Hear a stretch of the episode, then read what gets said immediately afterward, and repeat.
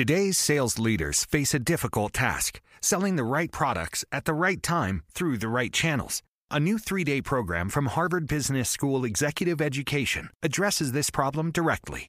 Join us on the Boston campus in August for Managing Sales Teams and Distribution Channels, where you will discover strategies that can lead to the best sales performance. Learn more by clicking the banner or visiting hbs.me/sales. That's hbs.me/sales.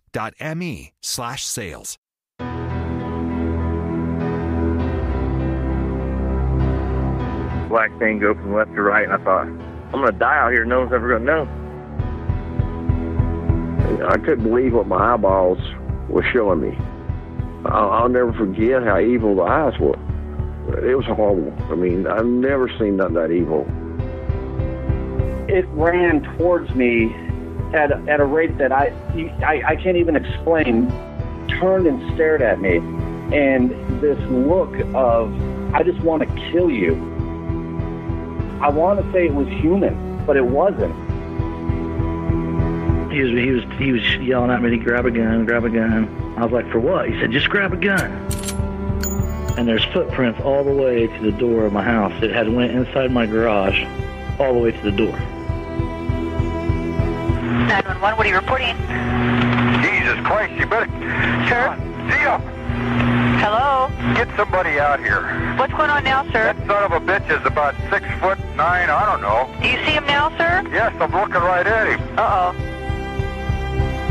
You're listening to Sasquatch Chronicles. Check us out online at sasquatchchronicles.com. If you've had an encounter, email me. My email address is wes at sasquatchchronicles.com.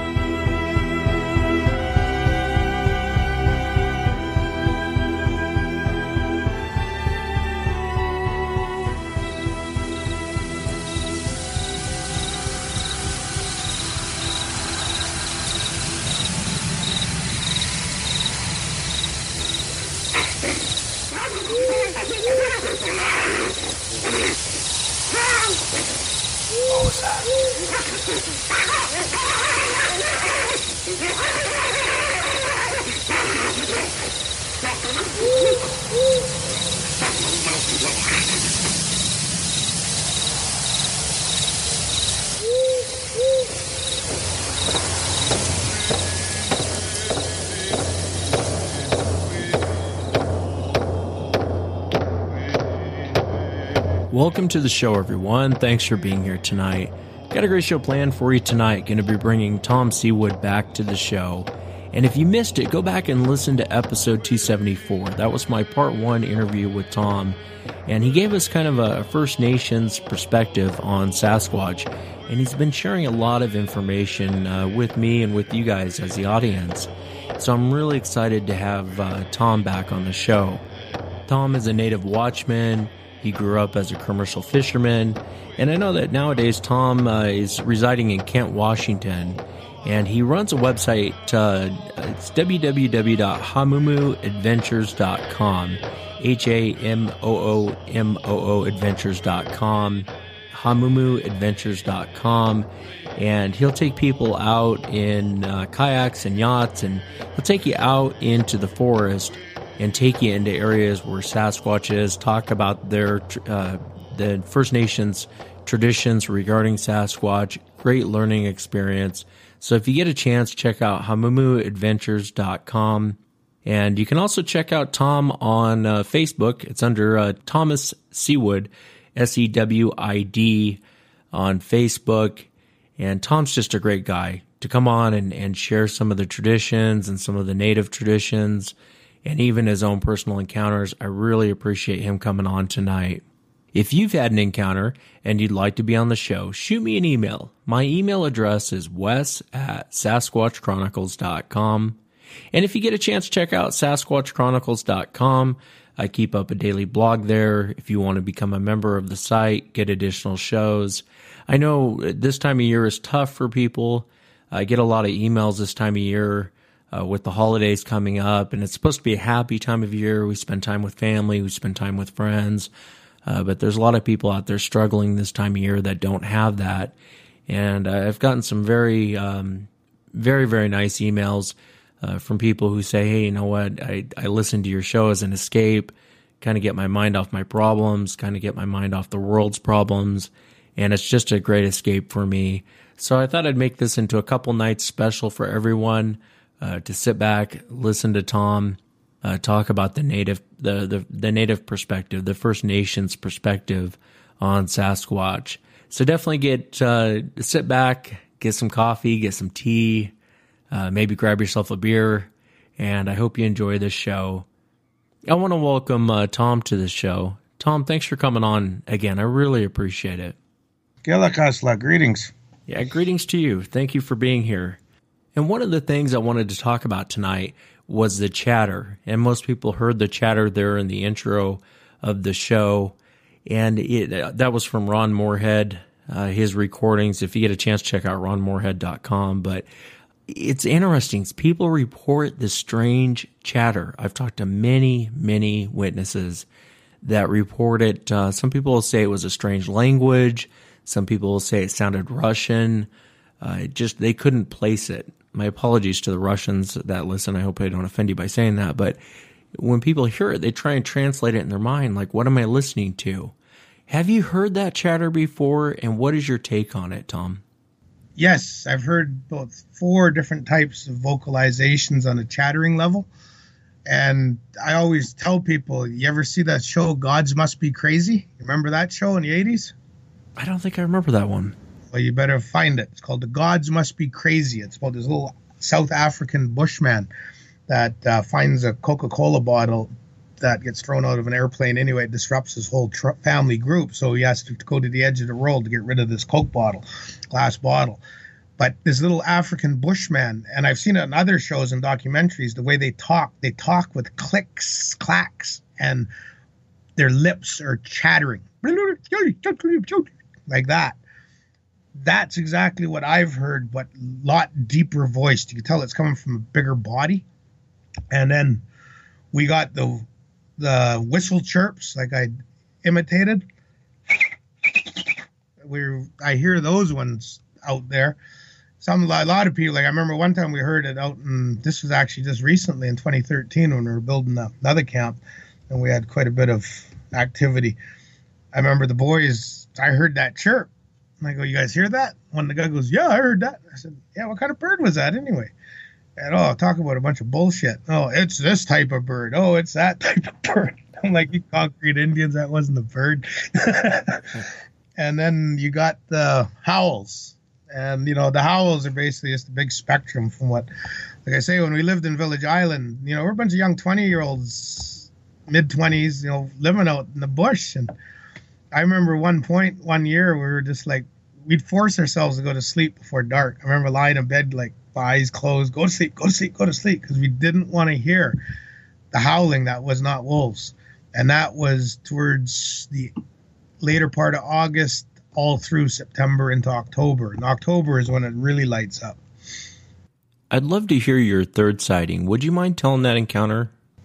It wasn't a sighting. It was uh, ongoing living on a 250 acre island with them sons of bitches on there and bugging the hell out of us. We were building, my tribe contracted me and uh, two band members, tribe members, and uh, non native carpenter named Steph, who was tattooed up and smoked pot and cigarettes, and he was holier than thou because he had to teach us Indians how to carpentry.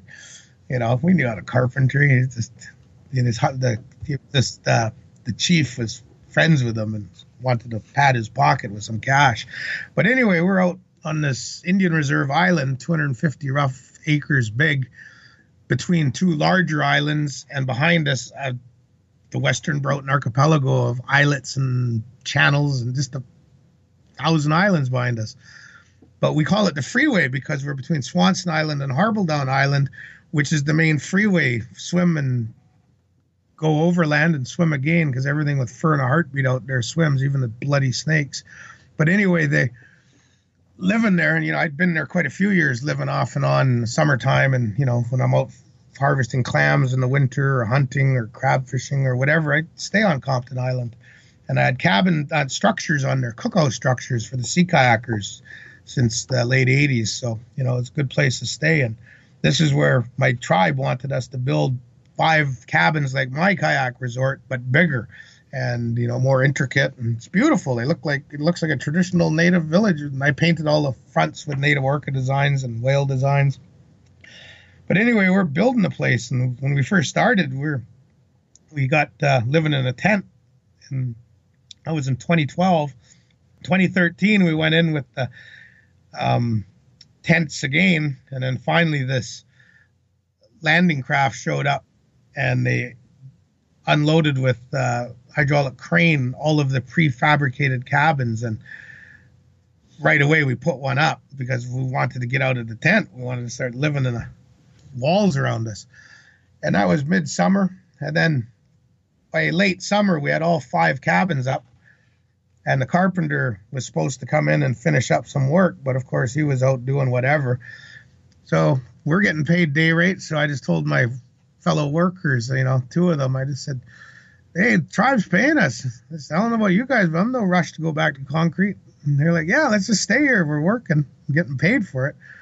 So we stayed there. Leaves started falling, and now we're into October, and it's getting crispy cool. And we had a wood stove that we put between two of the cabins and a tarp over between the two eaves troughs and put a temporary window wall up so when the wind was blowing, we had a nice sheltered area with this wood stove and a picnic table between the two cabins, but an open back into the forest.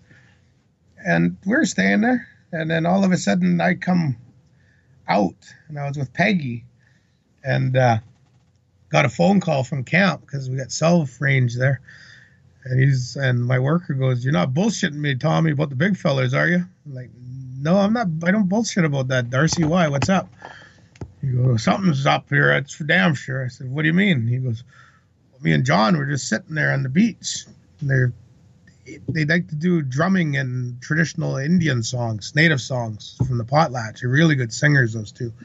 But I guess they're they're with their wooden batons pounding on a big, huge uh, three by twelve by twenty foot long plank we found on the beach. They're pounding on it. That's their drum, and they're singing Kwakwaka'wakw songs with deep baritone voices. That's just the thing they did. And I guess they were doing that, and they stopped to have a smoke break, give their throats a rest, and all of a sudden the twigs started coming out of the bush, splash, landing in the water at high tide.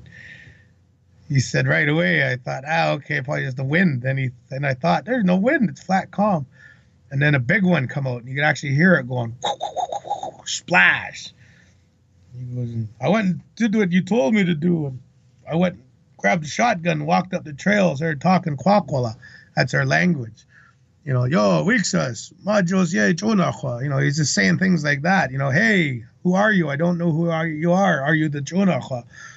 He was just talking, and that's what we're told and taught. And you talk to the big fellas when you, they come around you. He said, I pushed like you told me just to go let him know I wasn't scared. And and he goes, What else should I do? Should I let the 12 gauge go? I'm like, No, no, no, no, no. Don't you pull that trigger unless you have to. And you only pull that trigger if that son of a gun's four or five feet in front of you and it's aggressive. I said, Don't you go try scare it. That's disrespecting it. It'll get pissed off. So we left it at that. And I got back a few days later to camp. His brother's gone. It's just Darcy there now. And they got this.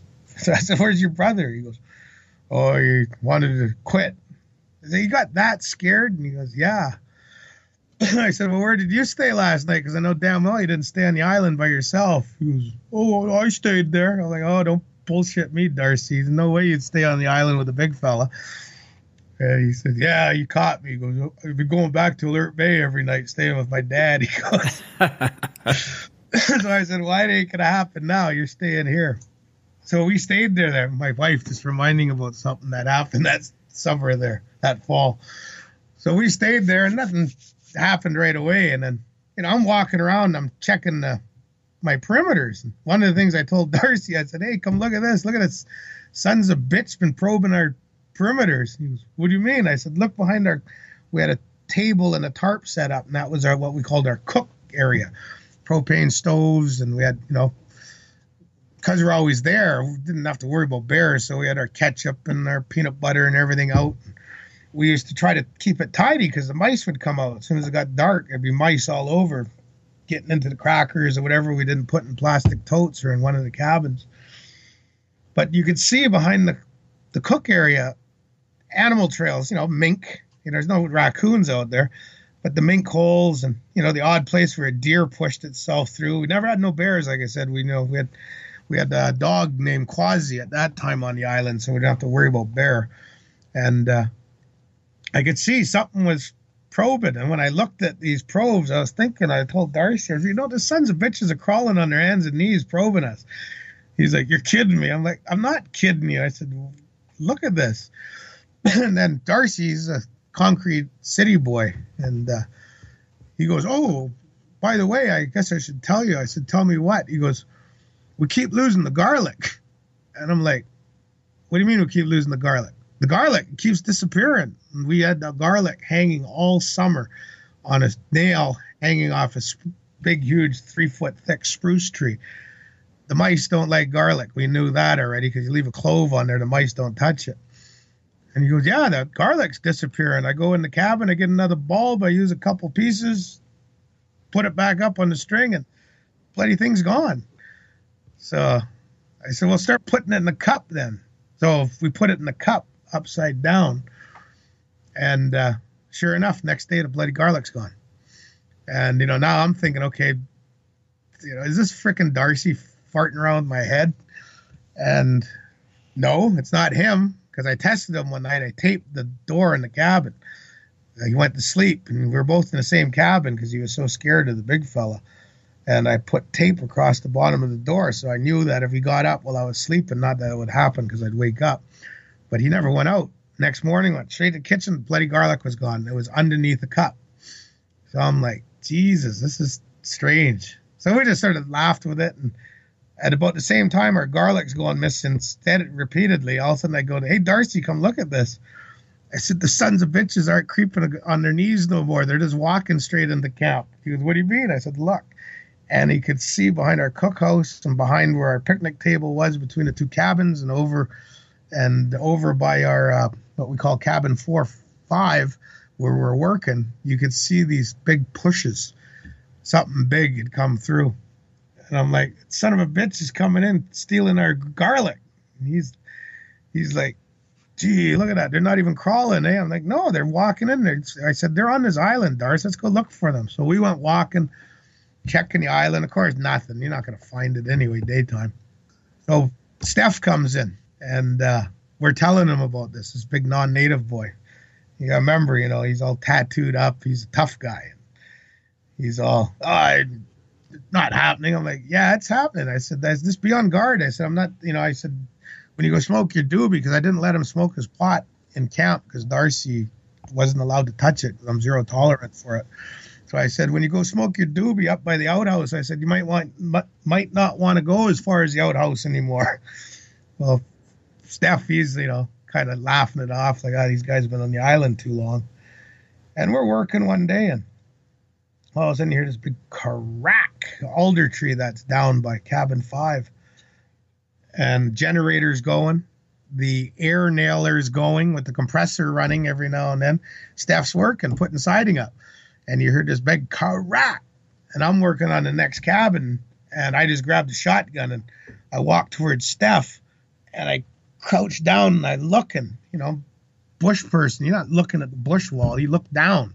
That's where the, especially in October, because the leaves are all falling from the salmon berries and the chum chum clum, the stinging nettles disappearing now and wilting, and the alder trees are small ones are losing their leaves. So I'm bending, I'm looking down. Sure enough, where that alder tree is broken in the bush, I saw just a hair covered whatever, could have been a black bear, it was blackish and I looked at Steph. I said, "I ah, don't worry about it." And he just he goes, "What the hell was that, Tommy?" And I said, "I probably just the bear. It looked like a bear." I said, "Get get back to work. Don't worry about it. I'm right here with a shotgun." Besides that, you got a generator going. We are worried about it. I'm sort of sta- keeping his six, and I could see that he's kind of shooken up, and because he'd heard all the stories from Darcy about well, garlic going missing and all that. Now he's kind of like, these guys aren't maybe they aren't pulling my leg, and so I'm standing there and I look towards the inner part of the island over where we have this blue tarp. And underneath it is all our plywood and insulation and the generator and the compressor. And I look over top of this tarp, which is about maybe six feet off the ground, six and a half feet. I look up on the bank through the alder trees into the evergreen part of the forest, the hemlocks that are pretty they're pretty high. They're like, you know, probably 60 foot trees. So you can see in under the canopy and up that hill a long ways. And by this stump up there, I'm looking and you know, I've been looking before, so I know that stump is there, but it just doesn't look right. So I'm looking, I'm looking, and I'm like, I don't want to take my eyes off it because I know what I'm possibly dealing with. So I'm like, Darcy, and he comes over and he goes, What? I said, Go get me the scope. I had a Bushnell 3x9, I think it is, rifle scope that I got sent by warranty a few years ago, and I never did put on the gun, but it's in the box, and that's what we use as our, in Indian, we call them tukalooks. So I said, Go get me the tukalooks. So he comes back and he gives me the box, and I reach out with my hand, but I'm still looking at that stump. I'm not moving my eyes. And I'm like, take it out of that goddamn box, you fool. So he takes it out of the box and gives it to me right way. And I lift it up and I'm looking at the stump and I put that scope on and I'm looking. And that son of a bitch is sitting on its ass, squatting with his legs spread, and it's got its back splayed against that big, huge cedar stump. And when I look at it, all of a sudden it just grimaces at me as it stands up, puts its hand on that stump and turns and just not fast, but it moved at a good clip and disappeared. Well, Steph is just like, holy shit. and he's like, and Darcy's like, oh, geez, that thing's big. And, and I'm like, I ah, don't worry about it. Just walked away. I said, Steph, get back to work. Well, now he's just shit scared. We all laughed because when Steph got the count, just like any other white guy, he had way too much equipment for the bush. He had this big box full of who knows what for carpentry, plus other totes and bags and duffel bags. so anyway, I'm get back to work. So we're back to work, and I walk behind where that underneath that tarp, and yeah, I'm want to look in the forest. I want to check out, see if this bugger's gonna do a loop to loop and come in on us again. And I got the 12 gauge with me in that scope that took a look. But when I get underneath the tarp and I walk to the back of it, I stop and I'm looking on the ground for track or whatever at the same time. And all of a sudden I'm like, hey Darcy, come here, come here. So he comes over, he goes, What? And I said, I said, Look, and you can see at the back of the tarp against this alder tree and then the wall of forest right behind, the ground was like really depressed, like flattened. Something had been standing there and not just once, like a lot of times. So I'm like, go get the, go get me a tape measure and get me one of those milk crates. We have those plastic milk crates you see behind stores and restaurants. So he come over and I'm like, put it where that impression is, and I stand on it, and I just can see over top of the tarp. So I measure it with a tape measure. For standing in that position with your eyeballs looking over top of the tarp, you look right into the cabins one, two, three, the cookhouse area. You basically see 90% of the camp. And I measured it and those eyes would have been up there at six foot six to six foot eight. Wow. So whatever was standing there, I figured was around that height. So you know, we put that all away, and I'm like, "Don't tell Steph." I said he's gonna get scared. All of a sudden, I went back to work. I was painting the interior of one of the cabins. I was painting a native humpback whale design against the back wall where the queen size, king size bed would be. Anyway, Darcy comes. He goes, "Come look, come look." So I go look there's Steph, all this, he's packing all his stuff down to the beach and it's almost high tide. So I walked over. I said, What's up, Steph? He goes, I'm done. I'm done here. And I looked at his work and I'm like, Well, you finished the siding. I said, Well, what about the doors? You didn't finish the siding, the inside of the doors. You didn't finish this. You didn't finish that. And, no, no, no, I'm done. I'm done. I'm out of here. Get, take me out here on that boat. So I went to get the speedboat off the mooring boy. Me and Darcy are laughing. Nista Nutlu Mama crazy white man. and we get the speedboat. And I looked at Darcy and go, You help him pack that big trunk down? He goes, No, that's what I was laughing about. It took two of us to pack it up the beach. Steph carried it down all by himself. Man, he's scared.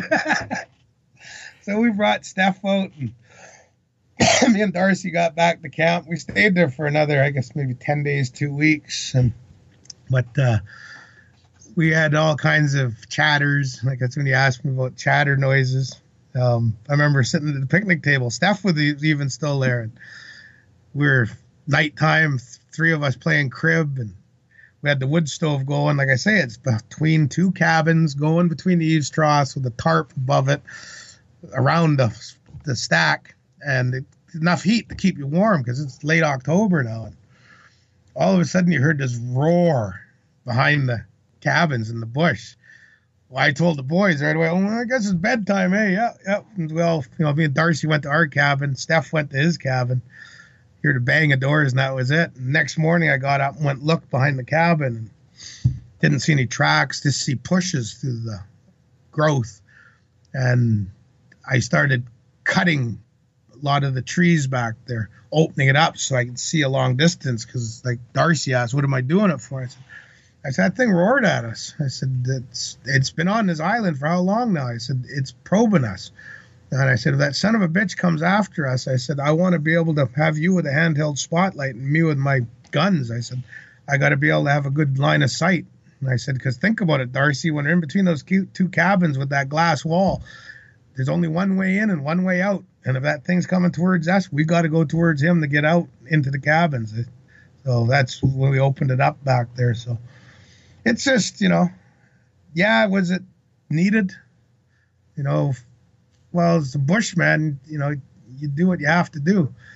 You know, you know, number one, it's your safety out there, and because they were on that island for so long, I was concerned for not our safety, but I was making sure, like, uh, like they did in Vietnam with Agent Orange and opening up all the forests and that. I was making sure I had clear line of sight if I had to squeeze trigger. No, that and so they were definitely watching you guys that whole time. I, you know, it's curious. I wanted to ask you about the garlic. I remember reading a lot of historical accounts of them taking garlic, and I remember thinking that's a real odd thing for them to take. Why would they take garlic? Do you have a theory on that? It's indigenous to coastal British Columbia. I know of two types of garlic we have out here. That's the only way I could figure. Oh, I got you. Just uh, as a food source for eating it. Yeah, I think it's just one of their foods. You know, I swear by it for so you don't get a flu. Yeah, one of the things I wanted to ask you, and, and I got to have you back because there's a lot of things that, you know, there's a lot of behaviors. There's a lot, and I mean, we could talk for another two hours on the little people and Dogman and all this other stuff. Uh, would you mind telling the story about the logger that hit one? I believe it was 1976. I was prawn fishing in the 80s. Oh no, in the 90s. I was on a been a commercial fisherman all my life, and uh, anyway, in the '90s, I was on a commercial prawn boat. You know, British Columbia's largest shrimp species. We use traps for them.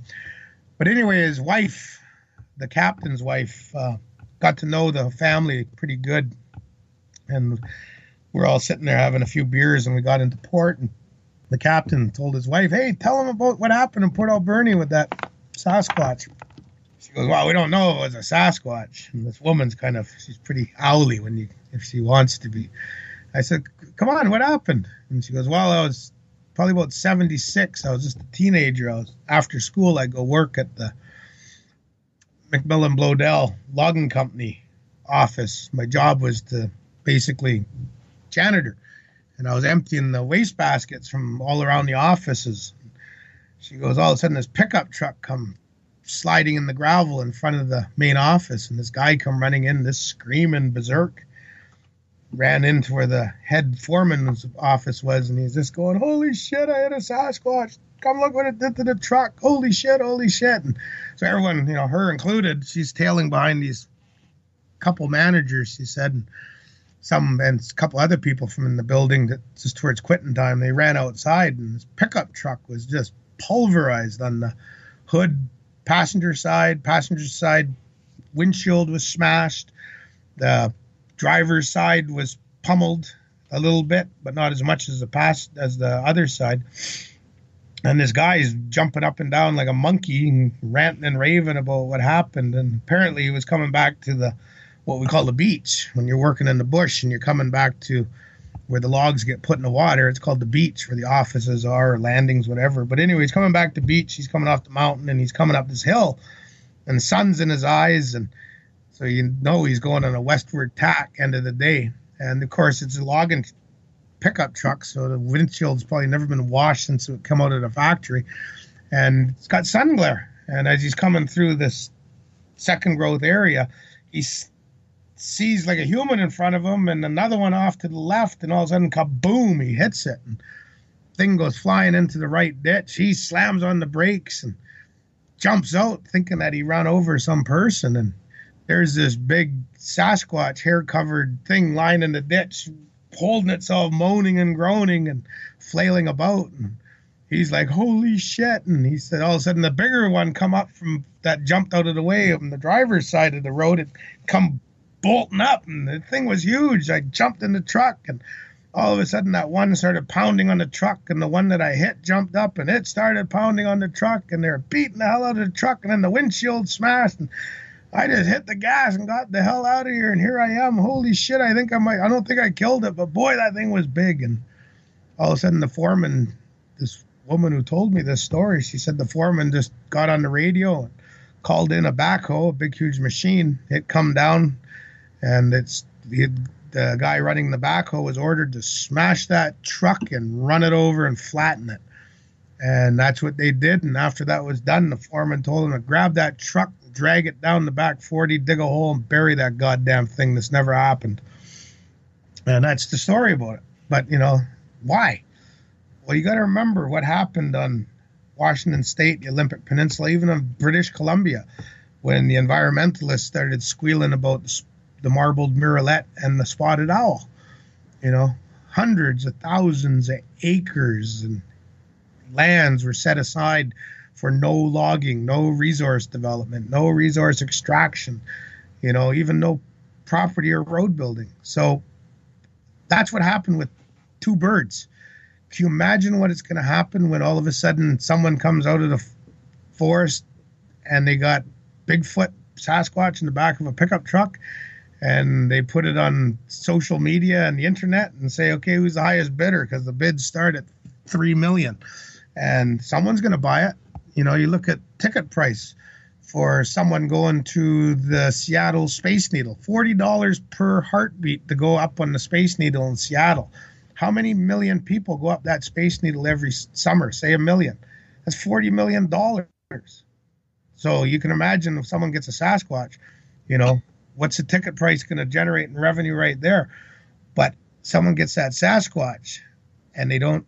We don't see them ever making it to, believe it or not, or Smithsonian Institution or some fair to pay my ten bucks to see a real creature, other than Dyer, of course. He's always got a plastic fur, something he wants to sell you a ticket for.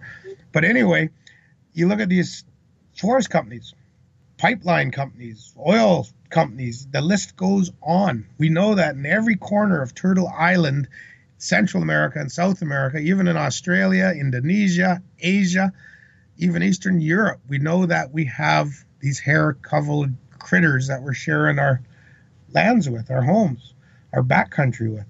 And once they have conclusive proof, you're going to see all the ologists with their PhDs running around trying to do Jane Goodall and Dian Fossey's work a hundred times over per hectare. So there ain't gonna be no logging. There sure as hell ain't gonna be no oil exploration or natural gas or fracking. So, and I think that's one of the reasons why we don't have conclusive proof yet. I'm sure the government's got it, but they sure as hell ain't gonna share it with us, the commoners. It's up to us commoners to get out there and get one. Yeah, do you think that we could do a Jane Goodall approach with these things? I've been trying. They like garlic.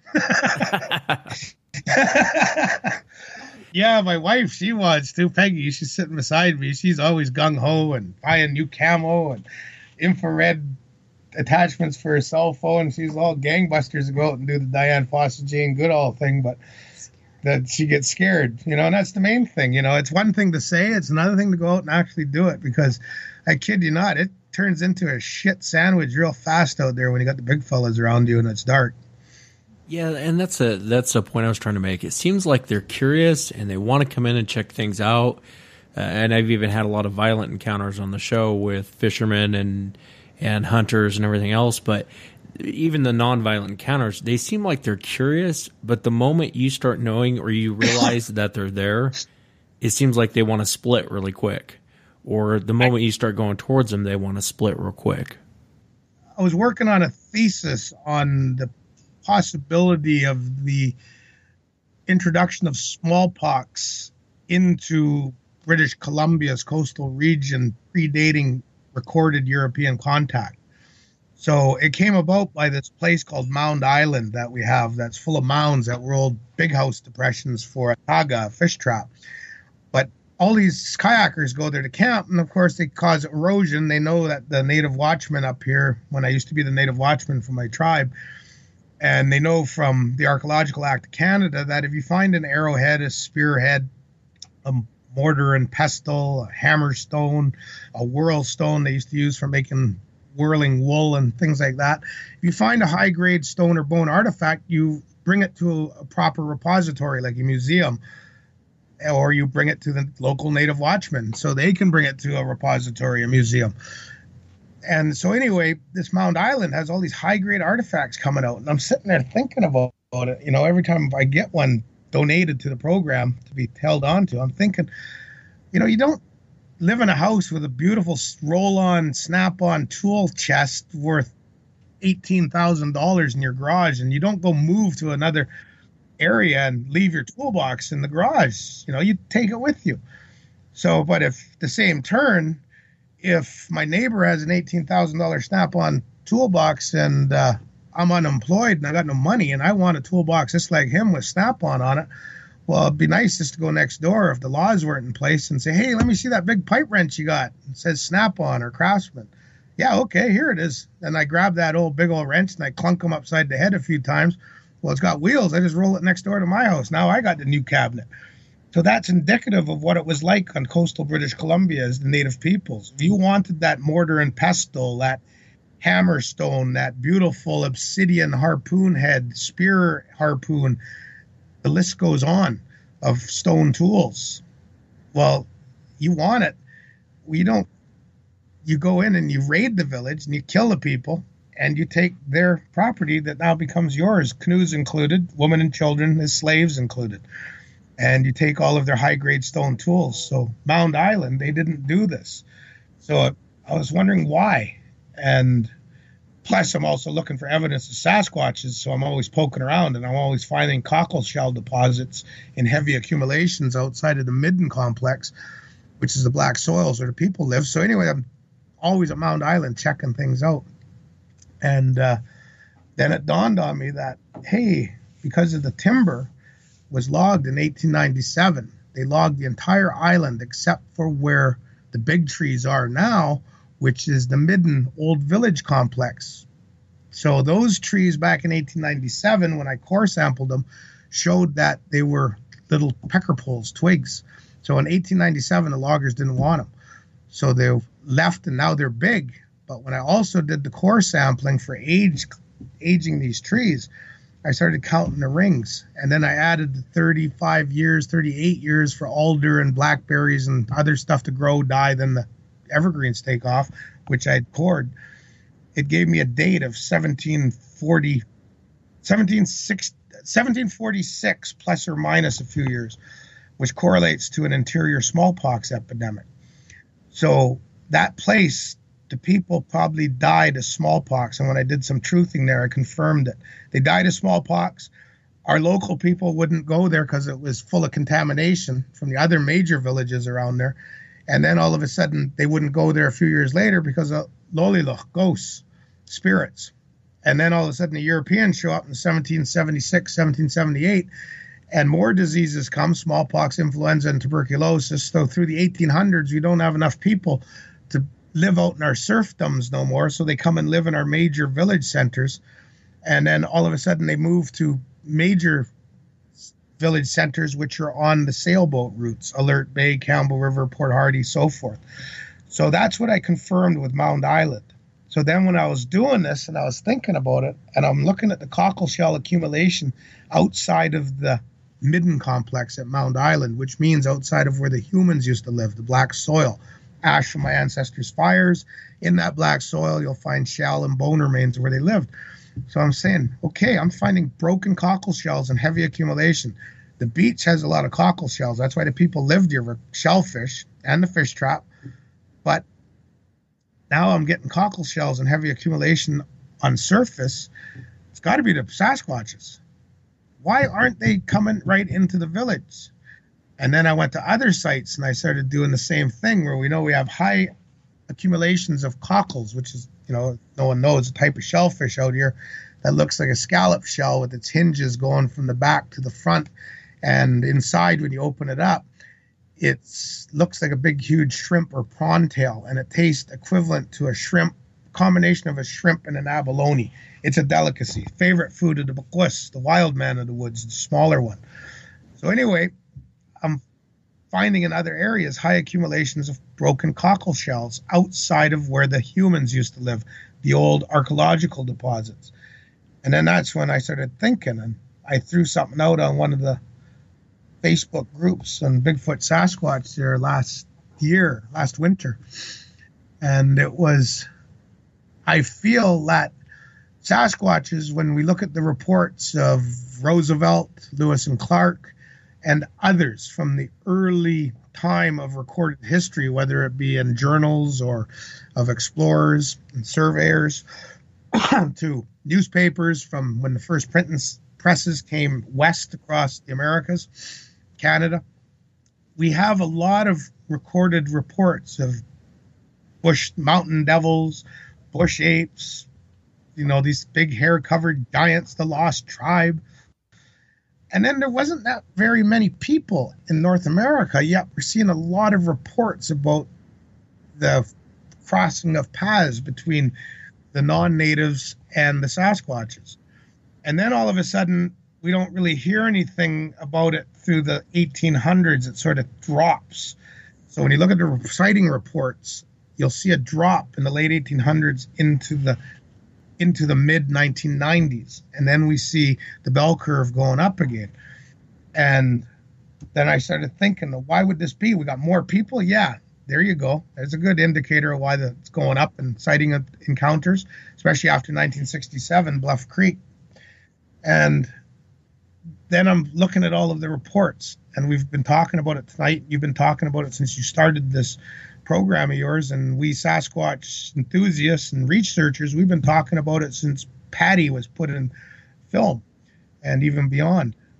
And what I'm starting to see is everything about the characteristics based from a bushman's principle of reading wolves, bears, any animal I read out there, even dogs in the city. It's all based on instinct. It's based on what you were taught as well as a human more so very little instinct mostly what you're taught and what you learn by experience. So everything i'm seeing with the sasquatch is the grimacing.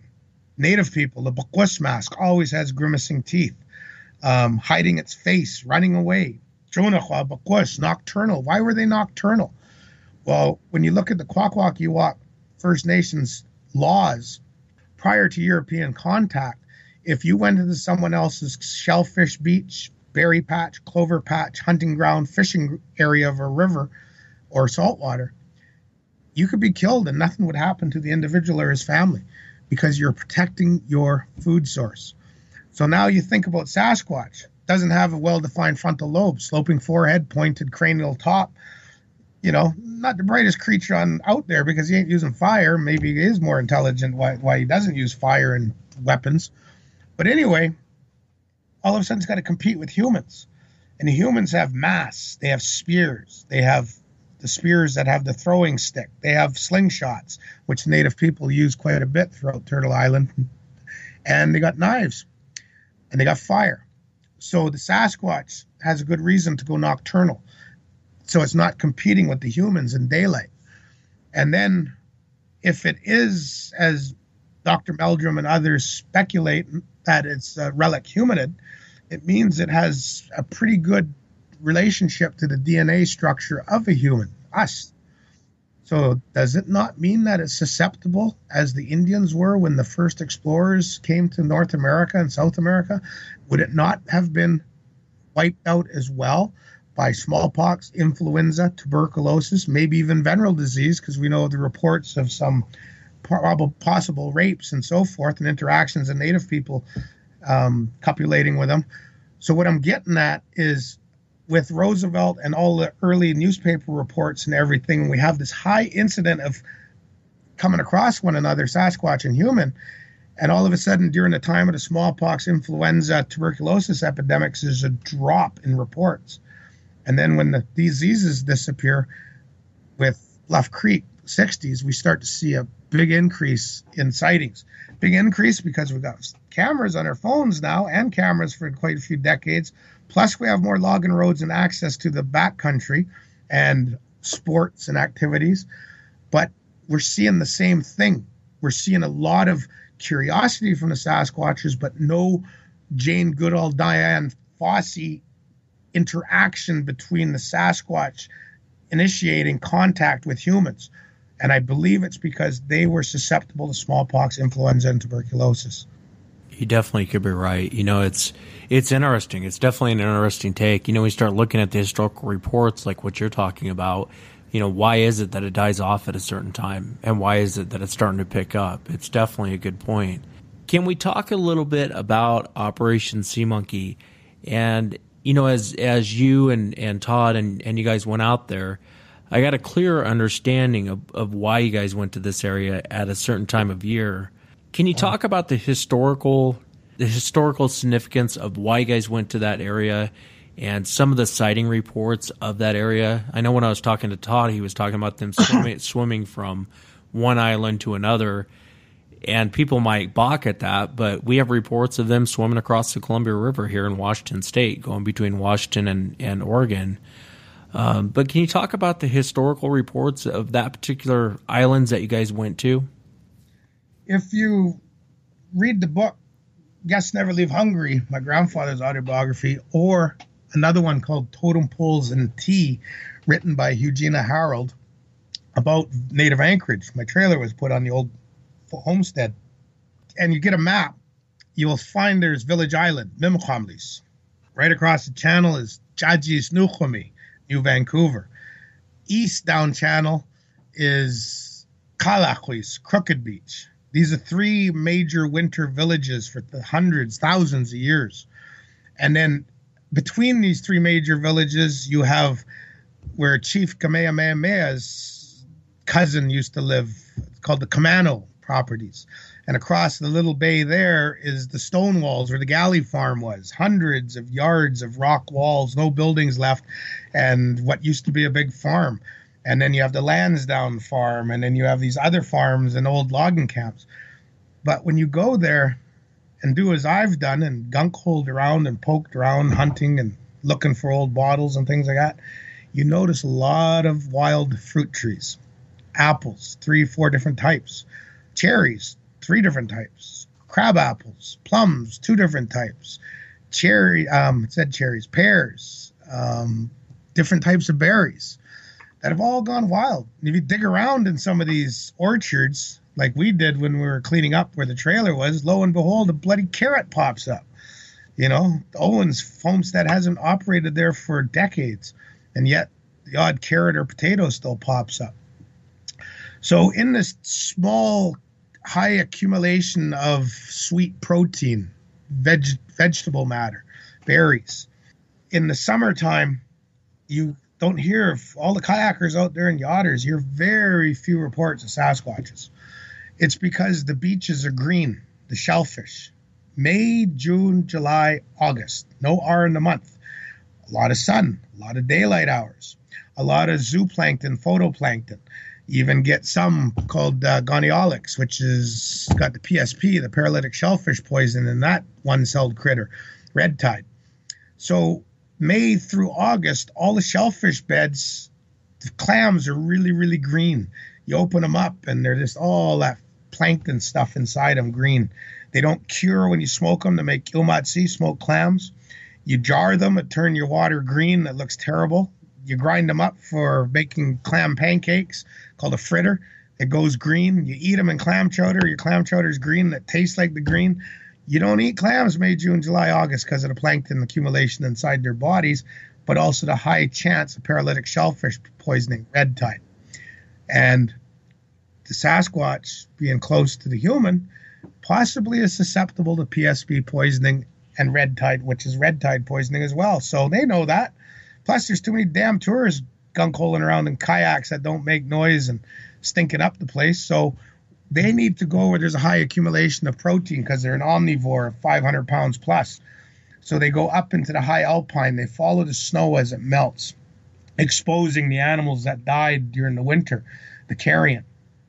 Just go up on a hill that's receding snow line and look for the birds of prey. Your whiskey jacks, your blue jays, which are stellar jays, your eagle, your hawk, your crow, your raven. Look for those, and whenever you see those things landing, you're going to find some carrion. So I believe they go up and go after that high concentration of protein. At the same time, as the snow receding has taken place in May, that's when quatum salmon berries come out. So they can get into timber and on the slopes, and they got the first proteins, which is your salmon berry shoot, in the beginning of May. And then into June, you got the salmon berry. And then you have all of the other greens and berries and tubers coming online. And, you know, look at a high alpine. There's nothing but starch and vitamins up there and protein, meat. Mountain goats in the Olympic Peninsula introduced by man. That's why there's so many Sasquatches down there. They're eating mountain goats in the high alpine during that late spring, early summer period. And then when the salmon begin to show in September in the Pacific Northwest southern streams. Now, a lot of people don't understand this, especially your viewers. They think that, oh, it's June. There's salmon in all the rivers everywhere. No, that's just in Alaska and it works its way south later into the season. Right now, it's almost December and we still have chum salmon swimming in saltwater going into rivers. So, anyway, up in Alaska and northern British Columbia, it ain't taking place. It's too late. So, when the salmon return in the Pacific Northwest in late August, September, the omnivore Sasquatch is going to come down and eat them. And then all of a sudden, some of them might, I think a lot of them stay up in the alpine, hunting the deer, fawns that are pretty small and other things, and greenery and fruit berries. But then all of a sudden, the end of September comes. All the tourists leave Village Island area. All the mothership yacht boats, all the yachters, they're all gone, except for Tom and his dumb Indians that are still out there working. and then all of a sudden, we hear the hollering, the whoop, whoop, whoop from island to island. Then all of a sudden, we hear the noises behind wherever we're staying. We have the interactions of them. All of a sudden, the garlic's going missing. The Sasquatch are coming in. They're yelling from island to island, Hey, hey, it's me. I'm on this island. And then someone answers, Oh, hey, it's me. I'm over here. Swim across. They meet each other, pat each other on the back, high five. Yo, oh, how was your summer? Oh, I was up on Vancouver Islands, Alpine. That was pretty good, pretty thin on marmot. So where were you? Oh, I went up the mainland inlet, up Knights Inlet. Went up there on the north side. It was a good, productive summer. But now I'm back down here because all them dumb humans are gone now we can go into those abandoned villages and homesteads and go eat those apples and crab apples and berries. And when the tide goes low, we'll go on the beach and eat our favorite food, chawley, the cockle, because it's high concentration of shellfish in the Broughton Archipelago. And then, of course, when we eat all the chawley, we'll eat some mussels, eat some butter clams, native little neck clams, horse clams, uh, roll rocks over, eat the eels underneath, the baby crabs. And then, of course, oh, it's getting on into October. It's Indian summer. Time to go up the inlet a bit here on the edge of the Broughton Archipelago to Gilford Island and to Haida, which is Bond Sound, and Kakweakin, which is Thompson, Meetup, which is Viner, even Absegoo to that creek, and others, because the salmon are there. High, high concentrations of protein. And that's why we went to the Broughton Archipelago with Operation Sea Monkey because we were going into my backyard. And the years I've been out there, I've actually been keeping track of all of the sighting reports for almost 20, 30 years. And I'm starting to see a pattern well established on migration, but I'm also starting to see a possible pattern of family grouping based upon the tribal grouping of the Kwakwaka'wakw Nation, meaning it's watershed based, clam beach based. But that's for other programs. We'll get into that. Yeah, and we'll definitely go in more into Operation Sea Monkey. But it kind of clicked when I talked to you and and Todd. You know, it was uh, tons of food. The odds of seeing something were extremely high at that time of year, or this, uh, you know, around this time of year, and it was a uh, a recon mission. But we'll definitely get in more into Operation Sea Monkey. I, I wanted to ask you. I know you do a ton of uh, First Nation artwork. How can people buy your artwork? Because that's real, and I'll post a lot of your pictures to the website of some of your artwork. Where, how can people purchase your the, the stuff that you make? White man's magic, internet. well, I know that, but where would the humans today? Where, um, where, where would Facebook. they go to buy it?